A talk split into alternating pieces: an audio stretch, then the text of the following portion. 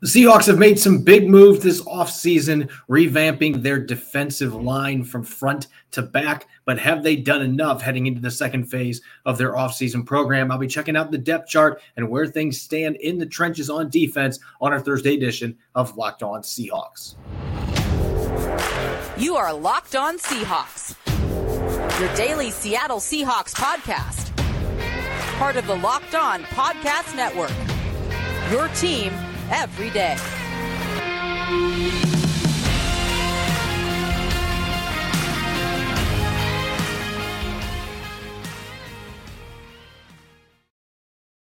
Greetings, 12. This is Corbin Smith, the host of the Locked On Seahawks podcast, your daily Seahawks podcast, part of the Locked On Podcast Network, your team every day. A special thanks, as always, to all the 12s out there, whether you're on the islands with me here in Hawaii or you're overseas listening in France. We greatly appreciate each and every one of you making Locked On Seahawks your first listen five days a week. Going to be tackling your mailbag questions, extended mailbag, tons of questions about the draft. Free agency, where things stand depth chart wise. I'll be answering as many of those as possible on today's show and taking a look at Seattle's current defensive line situation coming out of a busy three day 2023 NFL draft. So, without further ado, let's get to it. Now, for your lead story here on our Thursday edition of Locked On Seahawks. If there's one thing that Seattle has accomplished this offseason, they have completely retooled their defensive line. And that was the clear mission coming out of their wild card loss to the San Francisco 49ers back in mid January. Pete Carroll made it clear they need to become more dynamic up front. They've talked multiple times, he and John Schneider, about getting this line to be tougher, more physical, and with good reason. They ranked 30th in the NFL in rushing defense, and a big part of that was the struggles in the interior defensive line. So they've overturned the entire group. Al Woods, Quinton Jefferson, as well as Poona Ford are now all playing in the AFC East. Seattle didn't bring back any of those players, and Shelby Harris was also released. He's currently unsigned on the free agent market. And with those players gone, Dre'Mont Jones and Jarran Reed come in in free agency in Seattle. Most recently, drafted Cameron Young and Mike Morris in the middle rounds early on day three to add some depth at defensive end and the nose tackle position. Overall, you got to like the direction that the Seahawks are going with this defensive line because they did spend a lot of money on a player in Dre'Mont Jones, who has been a very productive pass rusher his first four NFL seasons in Denver. Jarran Reed has a long track record of being a quality defensive tackle, even if last year was not one of his stronger seasons in Green Bay. And the two rookies have intrigue for different reasons. Cameron Young was an excellent run defender in the middle of Mississippi State's defense difficult guy to move, heavy hands at 305 pounds. And Mike Morris at 295. He played in the 280s last year for Michigan. So this is a guy that's used to playing at a bigger size, maybe not the most athletic guy, but his length, his burst as a 280, 290 pound defender, and his ability to win as a power rusher could make him a real handful for opponents playing at the defensive end position in a 3 4 scheme. With all this being said, it still feels like this is maybe Seattle's biggest concern still on the roster. Dre'Mont Jones and Jarran Reed are probably going to be your starters. Cameron Young, he might be the starter at nose right now. Bryan Mone is still coming back from a torn ACL and additional knee damage that had to be cleaned up. With Woods now in New York, with Quinton Jefferson and Poona Ford being in Buffalo, they don't have any other nose tackles currently on the roster. You like the group they've got here with the defensive end position Dre'Mont Jones, Jarran Reed, Mike Morris. That feels like a trio there. And you have Myles Adams coming back as well. Those guys, as a quartet, could be pretty effective playing those defensive end positions in this scheme. But I still look at the middle. There's not enough beef on this defensive line and they don't have the financial wherewithal right now. As John Schneider pointed out last week, they felt good about where they were at getting this rookie contracts or getting this rookie class signed, getting their contracts taken care of. But at the same time, they don't have wiggle room. That's why somebody like Al Woods or Poona Ford was not going to come back. They don't have the money right now to pay those players. And Shelby Harris certainly it's an option if he is still on the market down the line, maybe the Seahawks could bring him back. But again, the money is not there. for the Seattle Seahawks to add a quality veteran right now. And I would expect that Shelby Harris is going to be playing for a lot less than what he was scheduled to play for this year when the Seahawks cut him. But it doesn't matter. They just don't have very much wiggle room right now. And certainly there's still time for them to make moves to try to open up cap space, whether that means restructuring a contract. John Schneider has been against that for most of his time in Seattle. There's been a few exceptions where he has used restructures to open up cap space, but he is not a fan of kicking cap hits down the road. So I would not anticipate they're going to go that direction. Maybe they could do an extension for Uchenna or Noah Fant to try to open up some cap space that they can sign a defensive tackle or two to continue uh, refurbishing this defensive line. But, but they're going to have to do something because right now they just don't have the cap flexibility, even to sign somebody like Shelby Harris on a cost saving move. They don't have the money to even do that. They're not pinching pennies even at this point. So I think that this group has gotten a lot better with what Seattle did in the draft. Young's certainly going to be a fun one to watch at the nose tackle position. You watch the tape against SEC competition, you can see why the Seahawks were enamored by him early on day three, even if there is not much pass rushing production to speak of he's going to check off that run defense box that they badly need in the middle. And I think Mike Morris has immense upside playing inside, a lot more than if they would have kept him as a stand up rusher on the outside, where he quite frankly doesn't have the athleticism to be much of a problem in the NFL. Moving him inside, though, he's going to be a real problem for guards, maybe even centers, depending how big he ends up being. This is a guy that could certainly be in the 300 plus pound range playing for the Seahawks and their defensive line still be very effective and be an athletic interior rusher. They just don't have enough bodies in the middle right now and there's just there's no money. They don't have the financial wherewithal to be able to add to this group. So i still look at this as the most glaring weakness on seattle's roster heading towards the season. And they've been so good over the years at adding veterans in may and even june that can contribute to the defensive line but they've had some cap space to work with in those instances. And right now they don't. Again there's plenty of time for john schneider to make some moves in order to open up a little bit of room so that they can sign a veteran. But you're going to see a lot of these players come off of the free agent market in the next few days. We've already seen Poona Ford and Al Wood sign in the last 48 hours after not having a ton of interest before the draft. Now the teams don't have to worry about comp pick compensation there's going to be a lot more of these guys getting signed by teams, especially with them now knowing that they need extra defensive line depth coming out of the drafts. Seattle's going to have to get something done soon if they want to be able to sign a veteran to add to this football team and further shore up their defensive line. I like the starting group. I like the upside of the rookies. It just feels like it is still a very incomplete group that needs some more mass. They need some more bigger bodied guys that can play in the interior in the rugged NFC West. And so we'll see what they end up doing here. But right now, that seems like the most pressing concern, even coming out of the draft. Not quite enough done to necessarily feel comfortable, especially after losing three of your top defensive linemen from the season before, and Shelby Harris still being out there they need to add some more to this group somehow before training camp opens at the end of July. Up next, I'm going to be tackling your mailbag questions. If you are listening to the stream live, make sure to submit some questions in the live chat. I'll try to look through there and see if there's some questions I can answer, but tons of them off of Twitter and other social media outlets as well. I'll get to those coming up next year on our Thursday edition of Locked On Seahawks. This episode is brought your way by Built Bar. If you're looking for a delicious snack but don't want all the sugar and calories, then you need to try the best tasting protein bar ever. That's the Built Bar. 100% real chocolate. That's right, 100% real chocolate. And it comes in unbelievable flavors like churro, peanut butter brownie. That's my personal favorite, as well as cookies and cream. I'm not sure how Built Bar does it, but these bars taste like a candy bar and have amazing macros at the same time.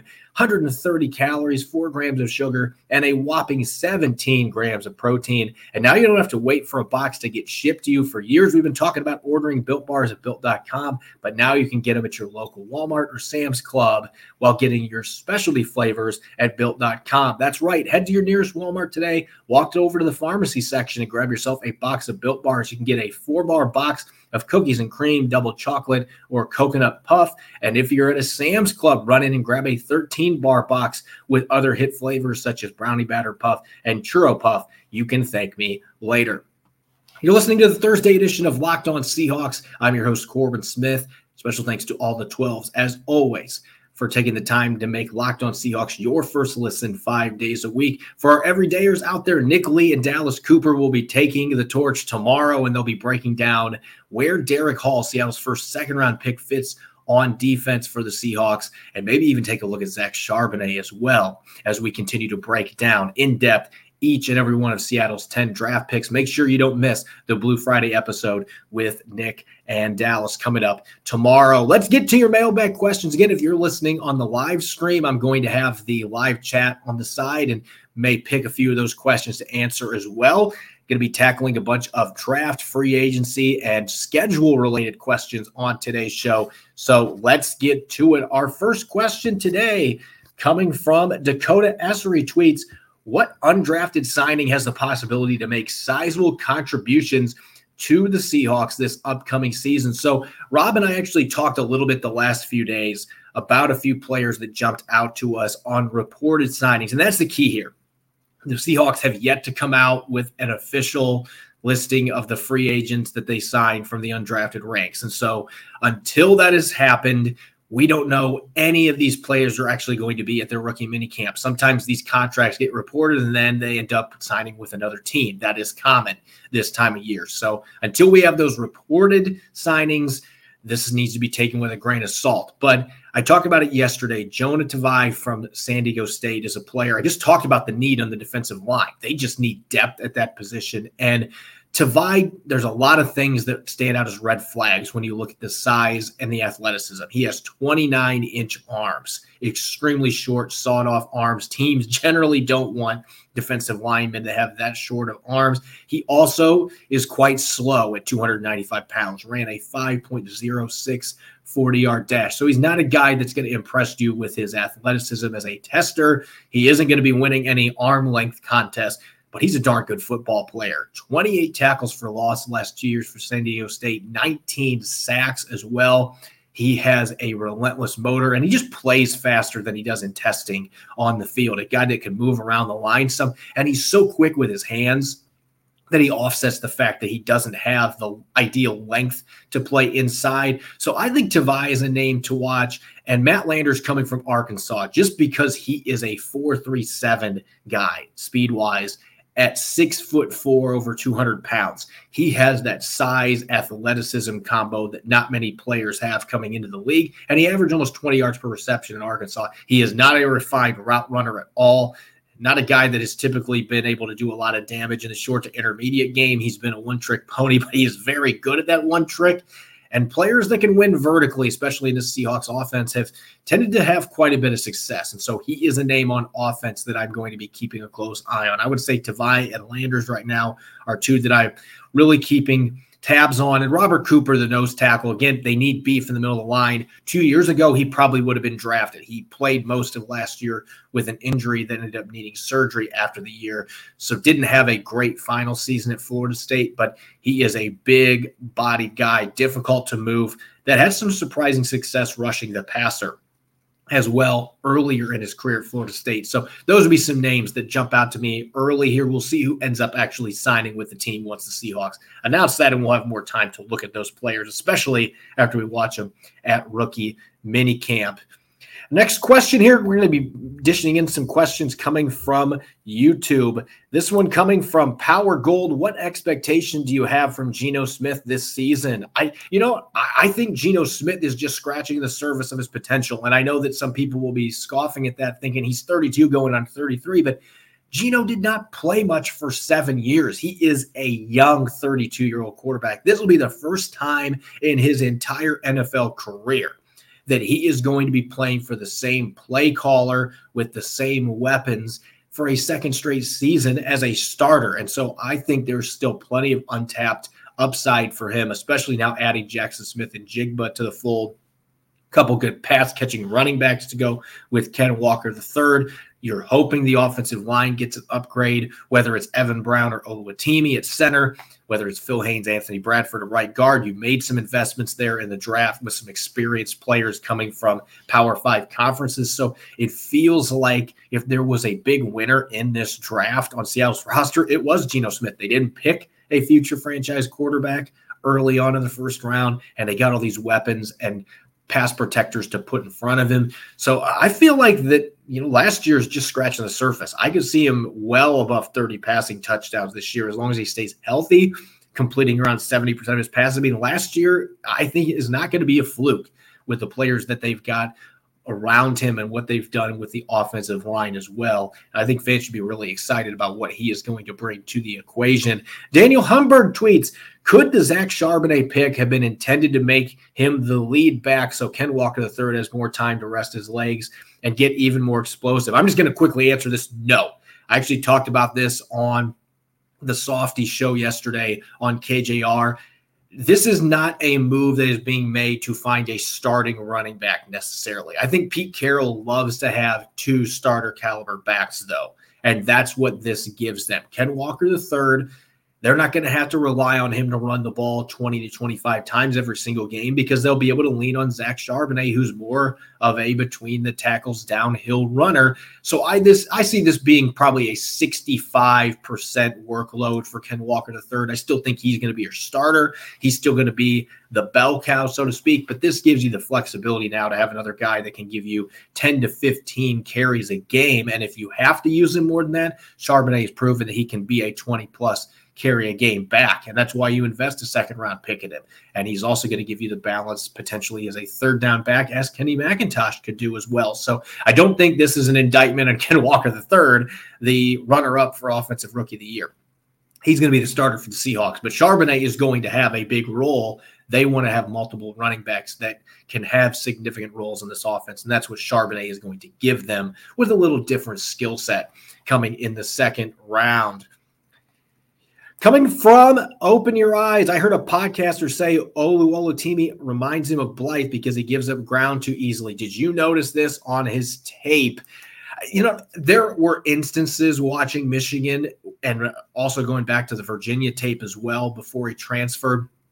There have been some instances where I've seen really powerful defensive tackles able to drive Oluwatimi back a little bit, but I, I, don't see a comparison between these two guys. I think Oluwatimi has got a lot more sand in his pants, so to speak. He is going to knock guys off the ball more frequently. Maybe not a, a mauler by any means, but he has the ability to win with power and create some separation at the line of scrimmage.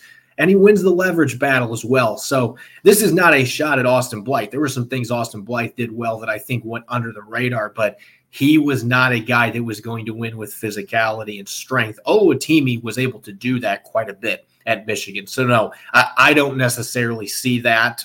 Everybody's got their own eyes to see things differently, but I've seen a guy that certainly can win with power to the line of scrimmage. I think he's a solid zone blocking center as well. He's been in every scheme he's played against every scheme, over 3,500 college snaps.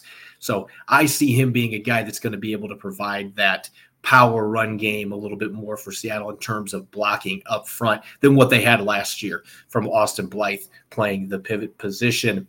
Chuck Warner tweets, when are the Hawks going to have a scary fast return game? It's been pretty lean lately. Do you remember Bryan Walters? Da, da, da. I do remember Bryan Walters, and, and that's been a long time ago, but – you know, it's interesting because Godwin Igwebuike was so good in the kick return game late last season, and he still has not been re-signed.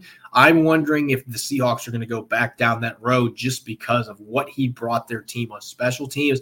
That being said, they have also drafted several guys that have special teams backgrounds last week. So they may be ready to turn the page again and hope one of those guys is going to contribute. And maybe this is where Dee Eskridge ends up now making his mark when healthy because he's not going to be your number three receiver. Maybe they can use him more as a kick and punt return specialist. And you saw some glimpses of that a little bit last year before, unfortunately, he suffered another injury. So if you can keep him healthy, it feels like the Seahawks want to give Eskridge that chance to be able to contribute there. So I would agree with you. This has been a lean area for the Seahawks until late last season. That was a bright spot late in the year with Igwebuike returning kicks, but it'd be nice to see them have a little bit more explosiveness there, and maybe one of these incoming draft picks or Dee Eskridge can end up filling that void so that they have an upgrade in that area of their special teams.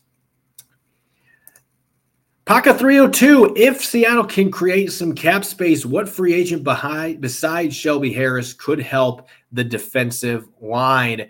So I don't have a list in front of me necessarily of all the free agents that are out there on the market. I know that Justin Ellis is still available. That might be a possibility, but it's a pretty barren wasteland. I think Seattle was hoping that they could find a way to bring back Al Woods or bring back Poona Ford, and the finances did not match up. And that's why I talked about in the first segment that I still view this as a concern. And I don't know necessarily that they have a lot of options to try to upgrade that unit because there's not a lot of quality free agents that are still out there on the market. There's a few names that you can look at, but generally speaking, it feels like right now what's there, if they aren't going to bring back Shelby Harris or find a way to work that out, or look at somebody like Justin Ellis, there's just not a lot of options on the free agent market right now to consider if you're the Seahawks. So, not trying to sound like a downer here, but there's just not a lot of options for Seattle at the, present moment, especially after seeing Al Woods go to the Jets and Poona Ford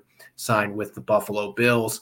Rob Roberts tweets second guessing time. If you had one Seahawk pick to do over, who would you have chosen? So, this is a trivial question in the sense that you got to give all these guys a chance to see what they can do on the field. But the one player Seattle had chances to draft three or four times that they didn't do, that I'm just wondering if it could backfire on them. Ade Adebawore from Northwestern, a player that they had a visit with, top 30 visit. Everything that I've been told was that they loved the visit that they had with him. He can play end. He can play defensive tackle. He can play standing up off edge. A phenomenal athlete at his size. I was just starting to wonder if there were some medical red flags that were raised for him to fall to the fourth round. That's a guy that I could see the Seahawks a few years from now. Like, man, we should have taken that chance. I thought the Indianapolis Colts had a fantastic draft, and he happened to be one of the players they got in the fourth round. So that would be one that maybe I would second guess on a little bit, especially looking the state of the defensive line. But the Seahawks are hoping the two defensive tackles that they ended up picking this draft are going to prove that they didn't need to make any of those other moves. We'll have to wait and see. That's one name that jumps out to me. And if Keanu Benton would have been there for them, maybe that's a possibility as well. But they opted to go different directions. Question here from, let's see if there's one that I have not touched on yet. Hainich Sports and Gaming. Do you see Anthony Bradford starting this season? If I had to make an early prediction right now, I think Phil Haynes is going to start the year at right guard. I think the money they invested in him, I think he's a better pass protector at this stage. That would be my one concern when it comes to Anthony Bradford. I love the run blocking ability, and he tested so well. It doesn't show up on his film, though, especially in pass protection. I don't see a guy that's fleet of foot that can mirror really well. When he gets outside of the phone booth, when he's in a phone booth, good luck getting by him because he's a massive human being, really strong. He gets his hands on you, it's game over. But if he has to slide and move laterally, I don't see the testing translate to his play. That doesn't mean it can't change in the NFL. There's been examples of that where guys have really been able to develop technique wise and then their athleticism shows up a lot more. But I just don't know that I see him starting on day one. I could see him starting at some point this year, but I think that Phil Haynes, because of the experience he's gained the last couple of years, fact, Seattle did bring him back on a one year, $4 million deal. I think they still think there's a chance he could be a long term guy. Bradford is that hedge you get in the fourth round. But I think Phil Haynes is going to start for him in week one. And that's just based off now. My opinion could change watching mini camps and stuff, training camp. We'll see what happens. But right now, my prediction would be Phil Haynes on that front. Verone tweets, do you guys see Olu beating out Evan Brown for the center job, or do the Hawks opt for NFL experience instead? So, again, this is without seeing anybody on the field together. I'm a big fan of Evan Brown, what I've seen on his film at center, but I'm going to go the different direction here. Oluwatimi is a player that I did not think was going to fall to the fifth round. I had a much higher draft grade on him than that.